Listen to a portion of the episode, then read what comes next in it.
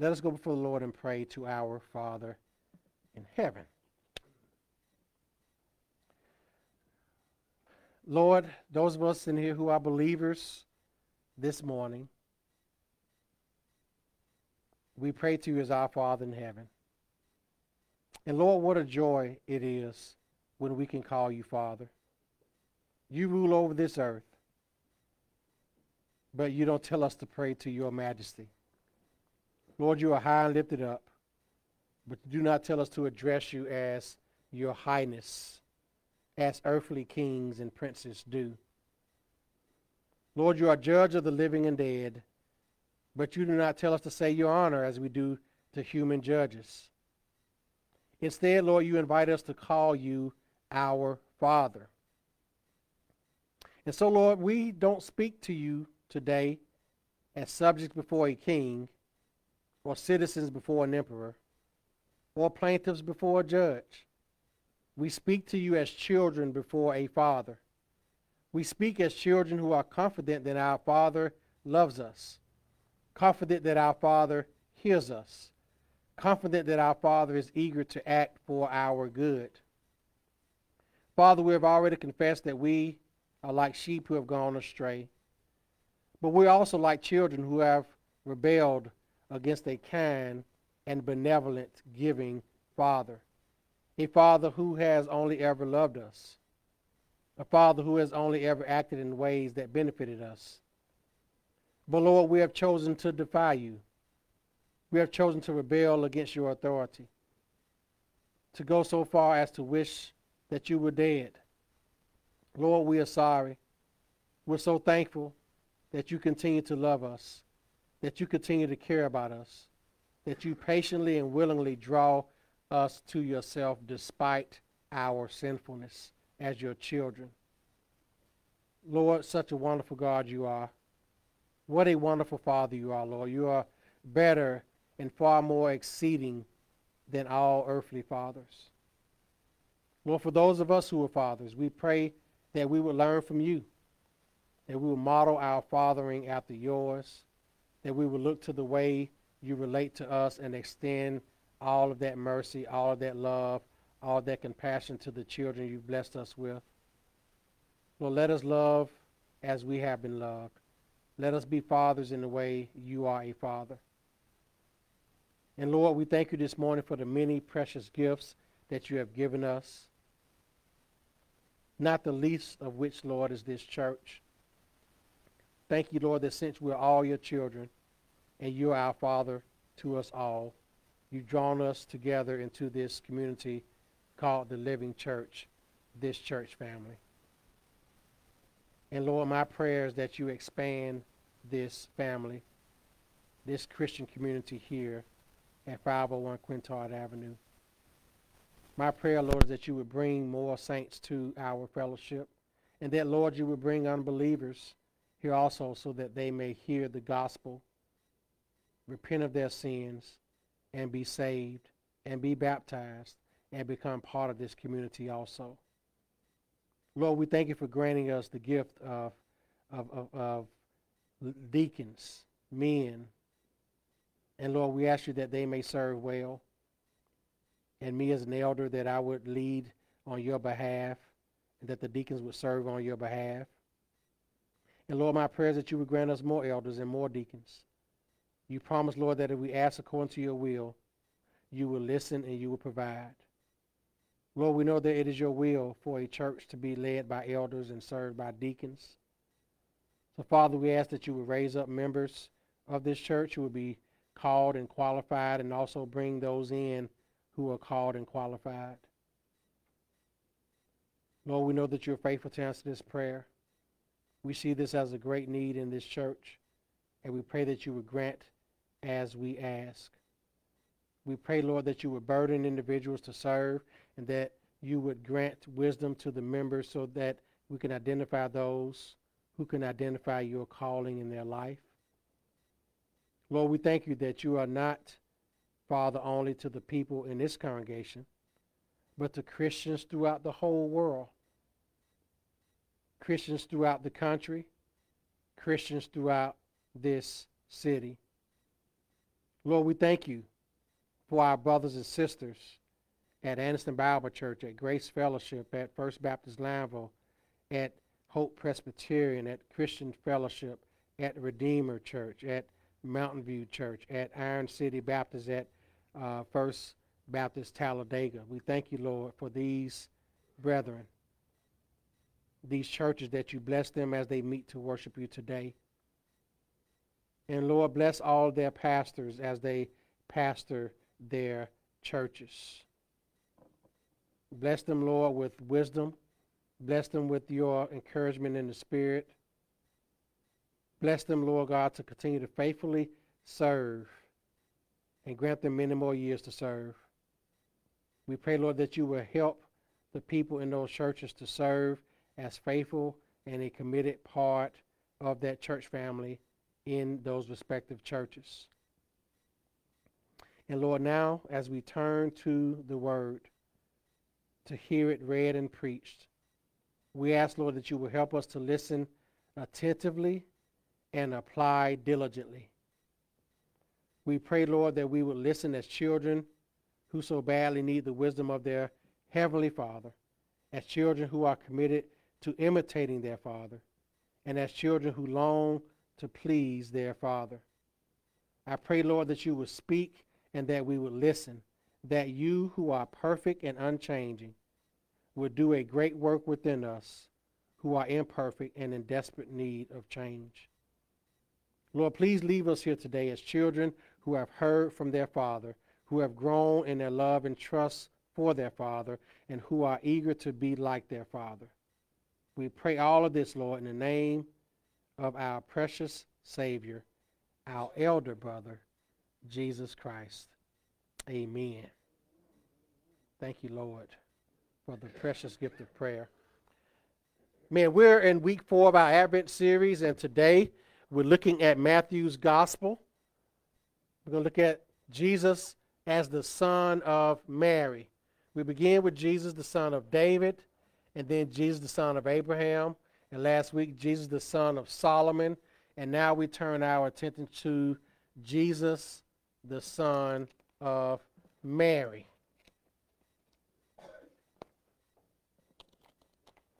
We read the scripture already from Matthew 1, verses 18 through 25, which announced the birth of Christ in Matthew's gospel.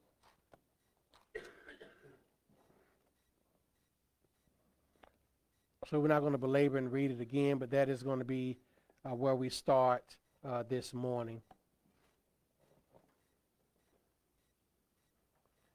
As I begin the last few weeks, I'll begin this week by asking the question. Our main theme of all these sermons is who is Jesus?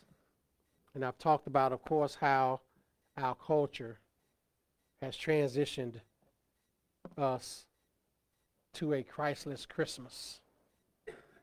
But as believers, we must always maintain our focus on Christ and who he is and what that means in this time or during, rather, this time of year. So the question we've been asking during this Advent season using Matthew 1 to guide us is, who is Jesus? And that is the most important question that we can ever ask. Who is Jesus? I was listening to a podcast uh, this morning on my way up here about biblical having a biblical worldview, and one of the hosts uh, said that you know she's been discipling this young lady, and she asked her, uh, "Who is God?" You know, I always say when you when you're witnessing to people, or when you're trying to disciple or counsel people, the first question that must be asked is, "Who is God?" You always start with God and who God is. Uh, A.W. Tozer famously said, uh, the answer to the question, who is God, tells you everything you need to know about that person. What they think of God matters. So she said she asked the, the, the young lady, uh, who is God? And she began to answer, God is my. God is my and like God is my redeemer, he's my this, blah, blah, blah. And while that sounds good, when we answer the question, who is God, we must answer that question as who God is, and God is independent of us. We have to understand that about the nature of God. God is independent of man.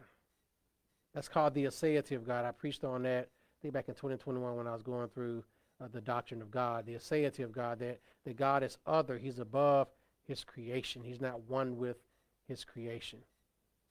So when we think about who God is, we can't think of it in relation to us, but in relation to himself. So we don't say God is my. So, so when we ask the question, who is Jesus? The same thing. We can't say Jesus is my. Because in our culture today, Jesus is everything. He asked his disciples, Who do men say that I am? Some say you are Elijah. Some say you are Moses. But he asked them, Who do you say I am? Okay? That's what matters. And who they said Jesus was was not in relation to man, but into relation in how he revealed himself. And Peter said, You are the Christ. That means you are the Messiah. You are the Holy One, the anointed one of God, the, the one sent by God. When we think about in our culture, some people say that Jesus is a therapist, that he helps us to cope with life's problems, that he heals our past hurts, that he tells us how valuable we are, how, how special we are, and not to be so hard on ourselves, to, to show more self love. Some say that Jesus is a coffee lover. Have a cup of coffee with Jesus. Some people say that that he drinks fair trade coffee at Starbucks, that he loves spiritual conversations, that he he drives a hybrid and and he goes to film festivals. Some say that Jesus is a coach. He, he helps athletes run faster and, and jump higher than non Christians. You know, that old Philippians 4 and 13, I can do all things through Christ who strengthens me, that a lot of athletes say is, is, is, is, is, is their verse. So, so some say Jesus is a coach. He helps them run faster and jump higher than non Christians, and he determines the outcome of Super Bowls or Iron Bowls or national championship games or, or playoff games. That's what Psalms say about Jesus. Psalms say he's a hippie. He teaches everyone to give peace a chance, that everybody should just get along. He imagines a world without religion.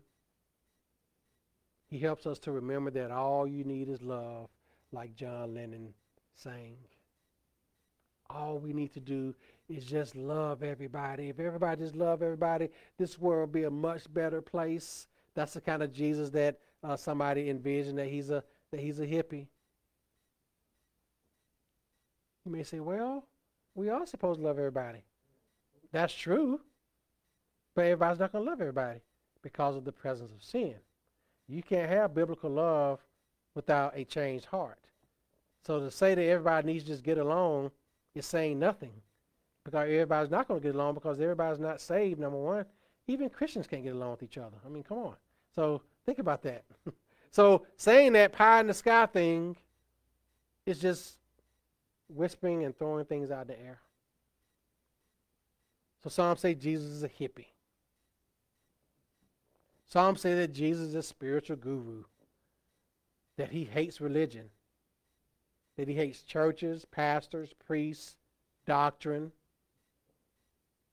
He would rather have people out in nature, finding the God within, meditating on yoga, living their best life, living life to the fullest, reaching their full potential, practicing self love. Some people say that Jesus was a revolutionary. That he teaches us to rebel against authority, rebel against the man, rebel against the status quo. stick it to the man, blame things on systemic racism and white supremacy. So Jesus is a revolutionary to some people. And some even say that Jesus is a good example. He shows us how to help people. He shows us how to change the world. He shows us how to practice the golden rule. That he's a good example to follow. That he says some good things that we should do. They leave out the part about repentance and about denying yourself and taking up your cross and following him.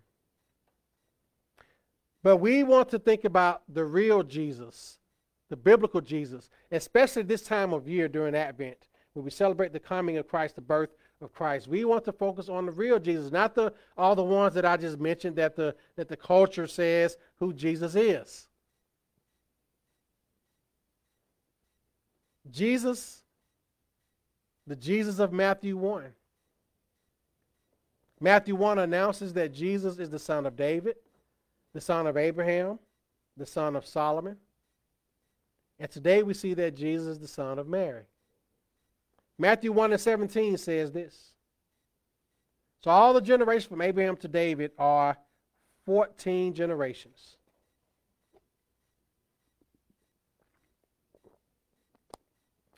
And from David to the captivity in Babylon, there are 14 generations. And from captivity in Babylon until Christ are 14 generations. So Matthew summarizes biblical history in three sets of 14s. Now, he's telling us this story leading to Christ that all of human history led to Christ. It doesn't lead to anything or anyone else. It all led to Christ. From Abraham, the first patriarch that God called in Genesis 12, as we read, all the way down to Christ. So Jesus ushers in the final act in God's plan of salvation. Jesus' birth brings the story to completion, the story of redemption. And so when we see the birth of Christ here as is as it is in Matthew, we see God's plan of salvation put into place. So looking at Matthew 1 and 18, he says this is how the birth of Jesus came about. His mother Mary was pledged to be married to Joseph, but before they came together, she was found to be with child through the Holy Spirit. I remember was reading this, I was saying this is very important that we must know as Christians. Mary conceived Jesus through the Holy Spirit. Now you remember at first Joseph was hesitant to believe this. I wouldn't, I wouldn't blame him. Like I mean, I mean seriously. So Jesus was conceived of the Holy Spirit. And I said this earlier when we were doing our reading that Jesus had to be born of the Spirit in order to be sinless. He is the God man. He could not be conceived in sin, else he would not be able to atone for sin. Because as we read in the Catechism, no one with sin can atone for someone else's sin. Only someone who is without sin could pay the penalty for our sins. And that is why the virgin birth is necessary to Christian doctrine and Christian, Christian teaching. That is an essential doctrine, the virgin birth of Christ. That's something that you must believe as a Christian. So Joseph was hesitant to believe it, but what did God do? God sent an angel who speaks to Joseph in a dream, as we read in this passage. So after this, he was convinced. His anxiety was gone. He believed the unbelievable that his, his, his wife, the one betrothed to be his wife, conceived as a virgin and was birthed by the Holy, oh, I'm sorry, rather conceived uh, through the Holy Spirit's intervention. So Joseph chooses to trust God and love Mary. They share a home, they live together. Now, we have to understand in this time in antiquity, this raised some eyebrows in their hometown. Because they, this is what we have to understand about this, this culture. Nazareth, first of all, was a very small town. There was about 2,000 people that lived there. So gossip would have traveled quickly, don't you think? In a town of 2,000 people where, you know, we say everybody knows everybody. So the fact that news spread that she was with child through the Holy Spirit, think about how that would have looked to everybody. Man, that would have been some good juice. That would have been some good gossip. Or some good tea, as people call it. Mary conceived this child during the engagement instead of waiting to be married. You have to understand something. Back then, to have a child outside of marriage was like unheard of. no matter how old you were, it was inconceivable to birth a child without being married. 2,000 years later, it's like, okay, uh, 40, 50, 60% of children are born to unwed mothers. 2,000 years later, back then it was like, no, that just did not happen. It just didn't. So Matthew continues here in verse 21. You know, the angel came to him and he believed it. He said, Take Mary, your wife, for that which is conceived in her is of the Holy Spirit. Verse 21 says, And she would bring forth a son. You know this was an angel of the Lord because he was specific. They didn't have sonograms back then to know what the uh, sex or gender of the baby was. And you shall call his name Jesus. You should call his name Jesus. For he will save his people from their sins. The name Jesus literally means Savior. The Lord saved. You should call his name Savior. So, Jesus is the English form of the Hebrew word Joshua. And it means Yahweh or the Lord saves. So this child's name is Jesus or Joshua. And why? Because he will save his people from their sins. This is important to the birth of Christ. Why it is important. It's not just about the manger. It's not just about the uh, Magi coming to visit him from afar. It is about the Savior of the world being born. You shall call his name Jesus, Savior. The Lord saves. Yahweh saves. Amen. Jesus came to save. We can't keep him in the manger just as a, uh, what's the little song, Away in the Manger? No crib for a bed. The little Lord Jesus asleep in the bed the stars in the sky looked down as he lay. You know, Jesus didn't cry. He didn't whine like a baby. Yes, he did. Jesus was a man. He was the God man. He cried. He wanted milk. He didn't sin, but he cried like any other baby would. But inside that manger is the person who is going to save people from their sins. This is the son of Mary that we see. This is the son of Mary that we celebrate this time of year. And not only will he save, but he will forgive all sin, lock, stock, and barrel, as we say in the country.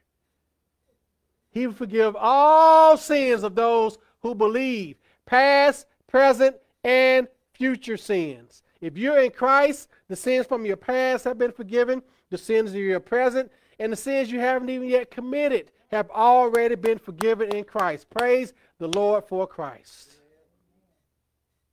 the Son of Mary. his birth is so important.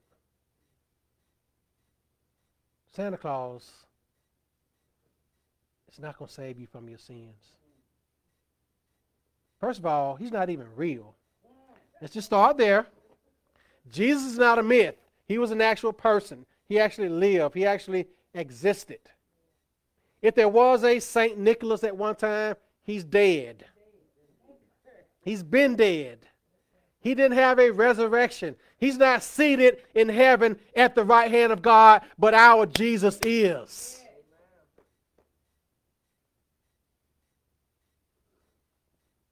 Santa Claus would not save you. No amount of gifts, no amount of money that you receive, no amount of gifts that are under that tree are going to save you from the sin sick condition that you're in. None of it will. It will bring temporary and fleeting happiness. I can't even say joy because joy is a fruit of the Spirit that is given to every believer. Unbelievers don't experience joy. They may have moments of fleeting happiness, but it's all vanity. It's a flash in the pan. Yes, we'll get those things and we'll have moments of happiness, but it'll be fleeting. You know the thing about Christmas that is so fascinating that that we don't really think about until we think about it until someone mentions it like me. After you open your presents, and do all that. Like, that's it. Think about it. Like, what's next? You tear those, you know, tear all that wrapping off, get all that stuff, and you know, I remember we was kids. You know, we got BB guns, and you know, you go out and you know, go hunting and stuff, and pellet guns, and little, uh, uh, you know, 14 shotguns, uh, just all that stuff we used to get for Christmas, and go out and go hunting and stuff. But then it's like, that's it. You open up the gifts, especially when you got kids. Kids open the gifts, sit there. You see the joy and excitement, or or some of them be ungrateful, say, "Oh, I didn't want this, blah blah, whatever." After they open all their gifts and go to their rooms, whatever, like that's it. Until it's time to get ready to go eat. Why? Because it's so fleeting. It is so empty. There's nothing wrong bestowing gifts because God is a gracious God, bestows gifts on us, and we bestow gifts to others, and including our children and our and our husbands and wives. You know, there's nothing wrong bestowing gifts. But the point is, those things don't ultimately save because they bring more misery. They bring more ingratitude because they're never going to satisfy. And you think if I just had more, if I just had bigger, if I just had faster, then I would be happier. But you won't. You're going to be in more misery because you're not looking to the one who saves Jesus, the Son of Mary. You're not looking to the one who came to save you from your sins. And we are so incomplete without salvation. We have economic problems in our society. We say, oh, if we just get and are in the White House, things be better. Perhaps they may, but that's not going to save us. That's not going to cure because we we kind of look through the world through rose tinted glasses and think that oh, oh everything was perfect because someone else was in office, or everything will be perfect if we put another person in office. If we vote this party and vote that party in, it doesn't matter. It's not going to matter ultimately. We have economic problems. Yet, if all of our economic problems vanished today, our lives still wouldn't be perfect. If all of our bills were paid, our lives would not still be perfect. Do we understand that? If all our political problems vanished today, our lives still wouldn't be perfect. If all of our psychological problems, all of our mental health issues vanished today, if all of our family problems, if all of our health problems were solved, our lives will still be empty and lacking what they need the most. Who are we? Who is Jesus? Jesus is the Son of Mary. Jesus came to save people from their sins. You look at man, you look at God first, and then you start with man. Who are we? We are people who need to be saved from our sins. Who is Jesus? Jesus is Savior. He's Messiah. He's the one who came to save us from our sins. He's the one who lived a sinless life, died a substitutionary death, and rose on the third day into heaven and is seated at the right hand of God, acting as our high priest, our intercessor, our mediator. And he will one day return. That's who Jesus is. Who are we? We are in need of a Savior. We need to be saved from our sins. That's because, contrary to what many of us think, we're not Superman. We're not Superwoman. We're not superheroes. We cannot save ourselves. We can't do it. I remember it was an old uh, cartoon that said, I have met the enemy and he is me.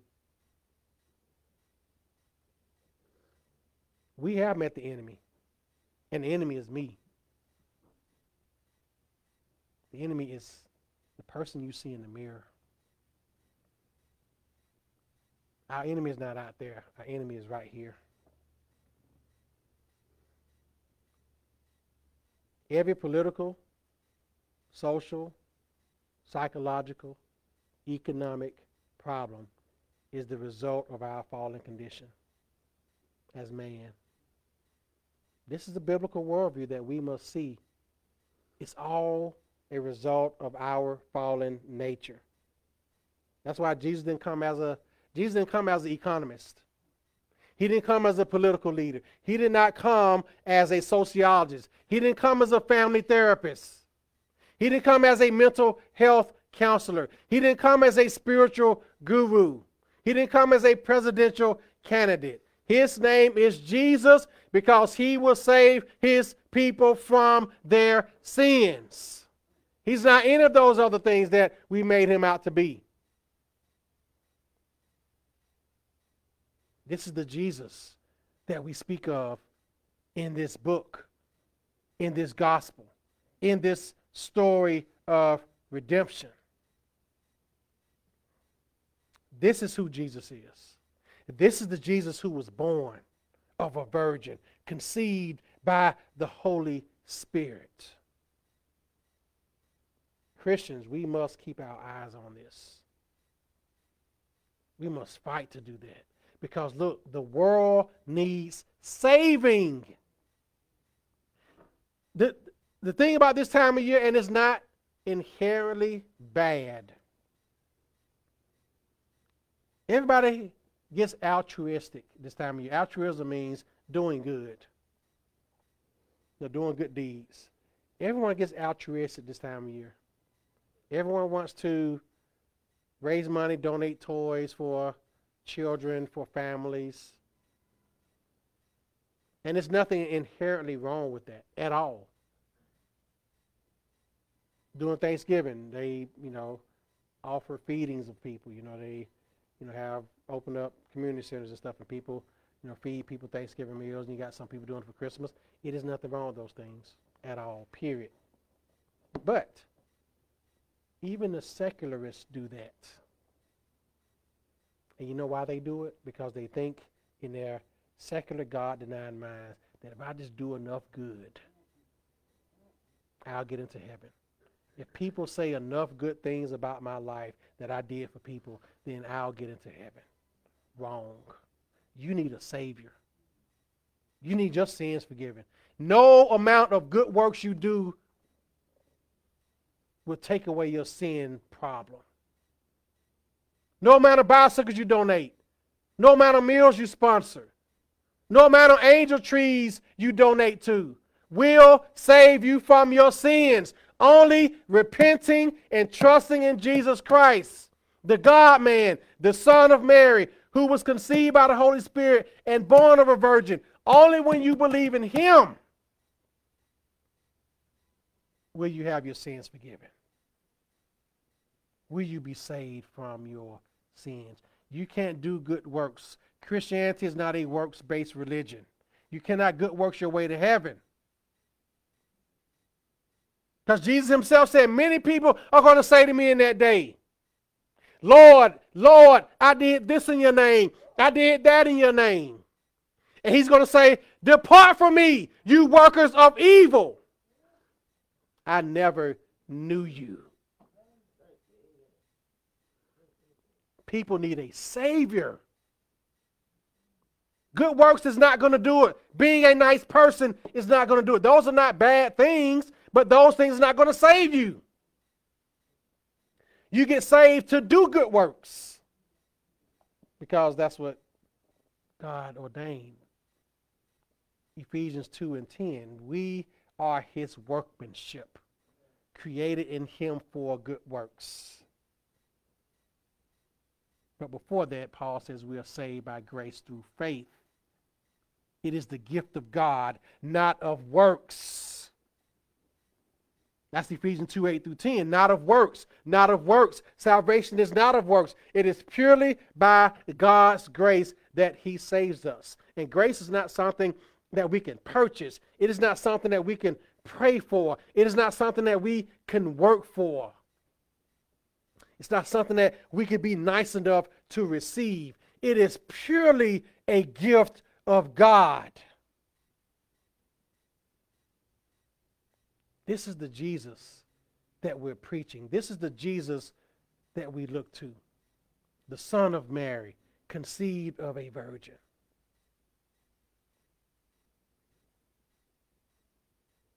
As Christians, we experience true joy and peace when we recognize that we can't bring our life to a successful conclusion.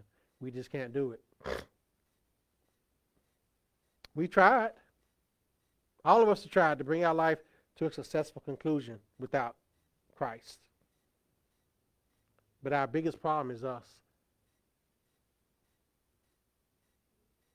You know that song, Man in the Mirror by Michael Jackson?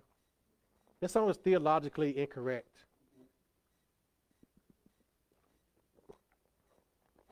What does it say? I'm talking to the man in the mirror. I'm asking him to change his ways. Eh. Wrong answer. We cannot change our ways, friend, as much as we try. It takes a new heart. It takes a new nature. And that only comes through Jesus, who came to save his people from their sins. Our biggest problem is us. And we need a Savior to rescue us from our sins. If we come to Jesus for any other reason, to make us popular, more successful, for all these other things, we'll be disappointed. Jesus has way more important problems to solve than our unpopularity or our failures. Excuse me. Those are just symptoms. Jesus laid down his life. He gave his life to save us from the sin that alienates us from God. And he saves us from the sins of each other and threatening to destroy us. So Jesus saved us. He laid down his life to save us from our sins. So, this Jesus, the Son of Mary, he is our Savior. He's not just another prophet, he's not just another rabbi, he's just not another wonder worker. He was the one that they had been waiting for to complete God's story of salvation, to deliver his people from exile to establish God's reign and rule, to heal the sick, to give sight to the blind, to give freedom to prisoners, and to proclaim good news to the poor, to be the Lamb of God who takes away the sin of the world. This is who Jesus is. This is the Jesus that we speak of, who was born of the Virgin Mary. And we read back in Isaiah 7:14 as we saw earlier. All this took place to fulfill what the Lord said through the prophet. The virgin will be with child and will give birth to a son, and they will call him Emmanuel, which means God with us.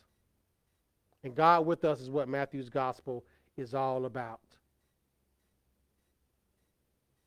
It appears in the beginning here in this book. It appears in the middle where Jesus said, Where two or three are gathered in my name, there I am in their midst. That's, I think, Matthew 18. And then Matthew's last verse, in Matthew 28 and 20, Jesus says, Lo, I am with you. Emmanuel, God with us. That's what Matthew's gospel is about. Jesus said, Lo, I am with you always, even until the end of the age, the end of the world. That's that prophecy in Isaiah 7 and 14 being fulfilled. You should call the name Emmanuel, God with us. Now, Jesus is not only our Savior from sin, He is Emmanuel, God with us. He was an up close and personal Savior. He was born in the flesh, He was the God man. Uh, John 1 says, Many beheld Him, beheld His glory as the only begotten of the Father, full of grace and truth. So Jesus was beheld by the eyes of man. He was beheld by the Apostle Paul on the road to Damascus.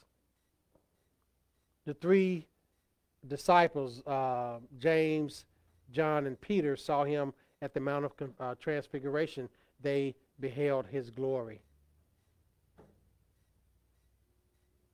Emmanuel is also God in us. God dwells in all of us believers by the Holy Spirit. So not only is he with us, but he is also in us. And he is also behind us. And he goes before us. Christ is our rear guard. He protects us. He goes before us. He leads us. So he's in us. He's with us. He is behind us. And he goes before us. And he's going to carry us home. On the other side of Good Friday, he lives. He's reigning right now. He conquered death, and now he wears a crown. Jesus completed our story with his birth. He fulfilled the commandments. He reversed the curse of sin. He came to crush the serpent's head, as was prophesied in Genesis, the third chapter. He is our high priest. He is our suffering servant, as Isaiah 53 says. He's Jeremiah's righteous branch. He's Daniel's son of man that appeared in the fiery furnace with Shadrach, Meshach, and Abednego. In the book of Amos, he is described as a roaring lion. In Haggai, he is described as the desire of all nations. In Zechariah, he was the king riding on a donkey, as was prophesied and fulfilled when Jesus made his triumphal Israel, uh, entry into Israel. In the book of Malachi, he was the son, S U N, of righteousness with healing in his wings. This is the biblical Jesus that we are speaking of. Jesus is God predicted through all the prophets and prepared through John the Baptist, who was his forerunner. John the Baptist says, Behold, there's one greater than me, of whose sandals I'm not, I'm not even worthy to unlatch. That's what he spoke of about Jesus. He is not a figment of our imagination. He is real. He is the Lord our God. Jesus is the Savior of the world. He is the substitute for all our sins. He died in our place. Jesus is more loving. He's more holy. He's more wonderfully merciful than we could ever think. This is who Jesus is, and this is what we must know as believers. This is what we must take into our hearts, and this is what we must articulate to those who are lost, who Jesus is. Every last bit of God's forgiveness and grace and love are found in Jesus. He is so wonderful of a Savior. He is the bright morning star. He is the lion of the tribe of Judah. He is the Holy One sent of God, the, the sinless sacrifice who appeased the propitiation for our sins. He appeased the wrath of God against sin. He is such a wonderful Savior. And we call people to believe in this Savior while He is still saving. Because when Jesus cracks that sky and comes back, there's going to be no more saving. He's coming to judge. He's coming to sit on his great white throne and judge all sinners and hand out rewards to the saints and welcome us into his kingdom. But for sinners who are not in Christ when he comes back, they are going to be judged for their sins. And they're, they're going to be sent to where there's going to be weeping and gnashing of teeth. Weeping for sorrow over their sins that will last forever. Gnashing their teeth because they will be angry. They will be bitter because they rejected their Savior. They will have no one else to blame but themselves. That's why they're going to gnash their teeth at God, because they're gnashing at themselves. This Jesus came to save you from that condition, to save you from that happening. All someone has to do is call on him. Lord, Save me. I can't save myself, Lord. I give myself to you, Father, in total surrender. Save me from my sins, Lord. Save me from this misery. May I experience your joy, the joy of being one of your children. And you know what God will do? He will save. Let us pray. Thank you, Father, for your word. We thank you for Jesus, the Son of Mary, who came to save us from our sins. Jesus is such a precious Savior, Lord. He's such a, a good Savior. He's such a loving Savior. Lord, we thank you for the Lord Jesus Christ being born of a virgin, being conceived by the Holy Spirit, coming to earth as the God man, fully God and fully man, atoning for our sins, granting us salvation, granting us the forgiveness of sins. Father, it's such a great blessing. May we as believers plant this into our hearts, Lord. We ask you to plant this, these truths that we heard this morning into our hearts about our Savior. May we live by them. May we articulate them to unbelievers. Lord, save those who call out to you with a pure heart. Bring them into your family. And Lord, bless this wonderful church family in here. May you continue to do your redemptive work in us, your sanctifying work in us, Lord, until you call us home. In Christ's name I pray. Amen.